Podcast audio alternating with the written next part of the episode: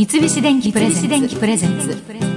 戸田恵子大人クオリティ。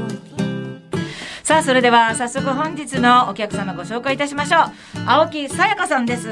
こんにちはよろしくお願いします。まあ、いつも私青木ちゃんと呼んでるんだけれども、はい、まああの青木ちゃんと私は共に愛知県の出身ということでね、はい、え2009年から4年間中京テレビで幸せの黄色い子犬というバラエティ番組の MC を2人で担当しておりました、はい、ね。懐かしいですね。懐かしいですね。なんかまああれで毎週会うようになって、ええ、まあ、で番組終わってからもまあちょいちょい会ったりとか、ええ、で青木ちゃんを見てるとあの番組中も青木ちゃんの変遷っていうかさ、まあ、結婚して出産して、まあ、離婚があってとかでいうそのなんかをこうずっと見てきたから、うん、まあ、あの今回本を出して、まあ、あの読ませていただいたけど、まあ、ざっとのことは私はまあ分かってはいたんだけれども深いところではもちろん一つのワードとかいろんなあのシチュエーションは聞いてはいないので、まあ、ざっと私はさーっとこう知ってるだけの人間なんだけどとにかく一緒にいてずっと見てきたからなんかこう共に生きてるような感じはあるんだよね。いやそれは私もいつも戸田さんが、うん、まあ会ってない時も、いつもこううん。まあ、ある種の支えになってるっていうことですね。きっかけになっても私は戸田さんの舞台を見て、うん、三谷幸喜さんの「なにわバタフライ」を見て、うん、初演ですよね、うん、あれを見てあ舞台やりたいと思ってあのあそうね。言ってもらってね。あそれからまた、だからあきちゃんもまあ舞台女優としての道もそこからなんかこうねあの切り開いていったっていうのも見てるし、ね、ね、であのお子さんもちっちゃい、まあ、生まれた時から知ってるわけだから、はい、みんなで一緒に伊勢神宮行ったでしょ？あれはさ青木ちゃんのお父さんと私のお父さんとそう。お父さんコンビを連れてそう。伊勢神宮に行ったのよね。すごい人数だったじゃないですか。すごい人数でなんか慰安旅行みたいな感じでね。そうです。で特別参拝やるやるって言って、みんなあのきちっとしたスーツ清掃してこいって言われたのに。あの清掃してない人がいて宮司さんにすごく叱られているのにもかかわらず、戸田さんがもうシャキッと立ってたんですよね。そうなのか。かっこいい。もうこっぴどく怒られたんだよね。いい大人が、うちの社長の息子が思い出は何？って言ったらこっぴどく怒られたことだって言っ。あんなに大人に怒られたこと久しぶりでしたけどね。ちゃんとネクタイをしてこいって言われたのにみんな してこなかったからね。本当にそんな思い出もありますけれどもね。まああの今回母というタイトルのこの本なんだけれども。業界でも知らなかった人多いと思うけれどもまあ青木ちゃんがお母さんと確執あったっていうこととか、はい、ギャンブルにはまっていたとか。そうですね。パチンコが大好き。もうそれは私はよく知ってたんだけどもね、えあとほら雀荘で働いてたでしょ昔。働いてました。ねなんとかの五サロのなんかの歌。そう中野中野五サロの歌姫っていう。そうそうそう。それ戸田さんとあと23人しか知らないです。そうですか。あれ雀荘で働いてた、そうです、ね、雀荘で働いてた時を歌ったなかなかいいた中野五サロの歌姫、ね、本当にそんなことも覚えてるんだけど。まあだからそのギャンブルにはまってたこととかまあ孤独と戦っていたことを綴った「母」という本がベストセラーになっております。ありがとうございます。これもともと知らなかったんだけど「婦人公論」のウェブサイトで連載されてたあそうなんですまあでも実際これを本にしようっていうふうにきっかけになったことってこれは何だ流れでしかないっていう感じもしますけれども、うん、でも母のことをまず書かせていただいた時に、その長い確執の数年、うん、40年近くをその2年前に母は亡くなってるんですけれども、うん、そこでホスピスに入った時に仲直りを決行するんです、うん、まあ、そのエッセイを書かせてもらった時に、本当に大きな反響があったんですね。で、同じように苦しんでる方っていうのは多いんだなっていうようなこともあって。でまあ、あの中央コロンの方から本っていう形に、うん、まあまあ、どちら、まあ、そういう流れにななったという感じですね。うん、そういうのってこう発表して初めてもたくさんの人があのみんな同じような体験とか共感を持ってるんだなっていうことがね分かったりとかして。あの青木ちゃん自身がまあお母さんになってだってもう子供が小学校6年生になるんでしょ、はい、十何年経ったってことだよねあれから。歳ですから、ね、恐ろしい。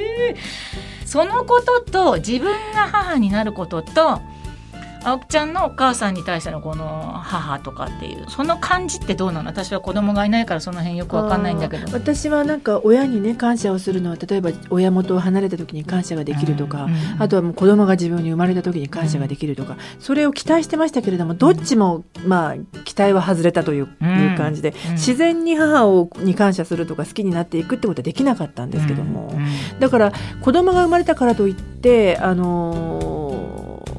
まあ、母との関係性は特に変わっていないですかねね私は。そこではなかったっていう感じですよね、うん、まあ、だからそれって珍しいと思うかもしれないけど意外とそういう人いるよっていうことが結構みんなね。そうかもしれない、うん、子供ができてもね。そうですね。あの生まれたばかりの娘を母が抱いているのを見た時に、うん、一番最初に思ったのは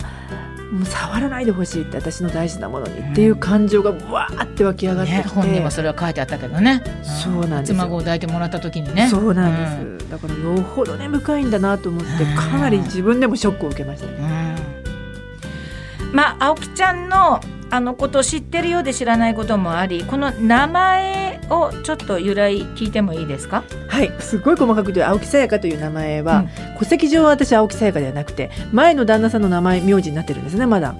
おそうなんそうなんですよ、うんうん、まあ、だから青木さやかっていうのは芸名であり芸名であり。旧姓でありという感じなんですそ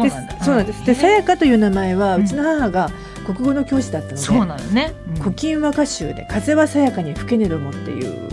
あの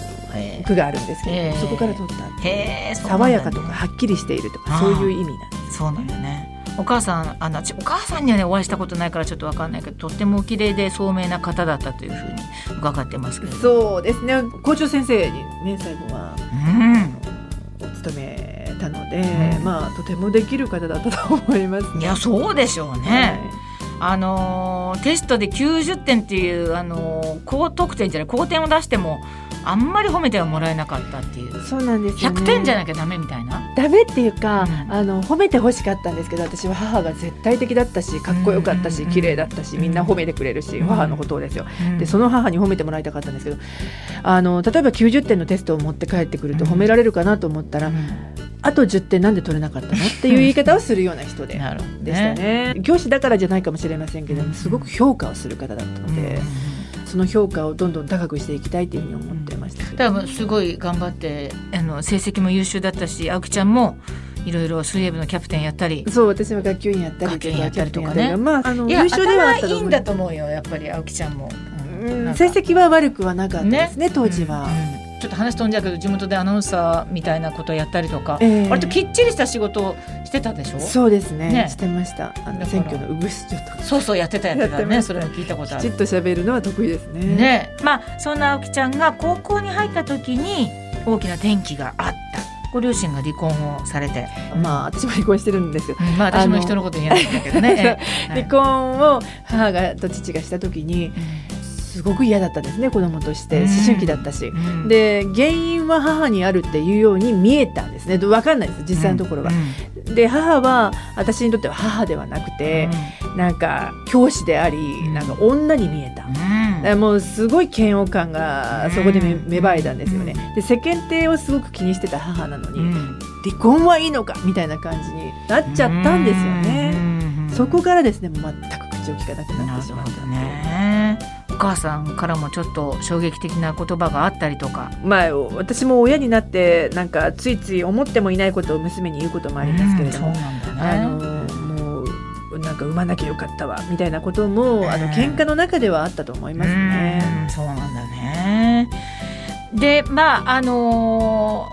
ー、離婚ってもうなんだろうな。私の周りにはもう本当いっぱいいて 類は類をじゃないんだけれどもだから今にして思うとなんか全然とってことないんだけれども、ね、まあ、思春期の時って、まあ、私中学入ったか入らないかぐらいの時にやっぱり両親が離婚するっていう時に私はちょっとヒロインチックにむしろなって、うん、寂しさとかこの衝撃さ加減をなんかこう自分で楽しむ自分もあったりしてちょっと余裕ちょっとかましてたんだけど。もかっこいいですね。だけど後にしてみるとねどんどん年取ってくると結局やっぱり一人っ子って大変だなみたいな。いやまあ当たり前のことなんだけどって思ってはいるけどだけど10人十色でみんな離婚したからって同じだったらそうじゃなくてね。で青木ちゃんの本を見て全くやっぱり違うなっていうふうに思ったから、みんなそれぞれなんだなっていうふうに思ったりする。で思いもよらぬこと言ったりするんだよね。そうなんですよ。今考えるとねそんな思いでそんな深い気持ちで言ってるわけでもないっていうことわかるんですがやっぱりあの当時の思春期の私にとっては大きかったなっていう,、傷つくよね、えー、出来事ではありましたね。ね、三菱電機プレゼンツ戸田恵子大人クオリティ。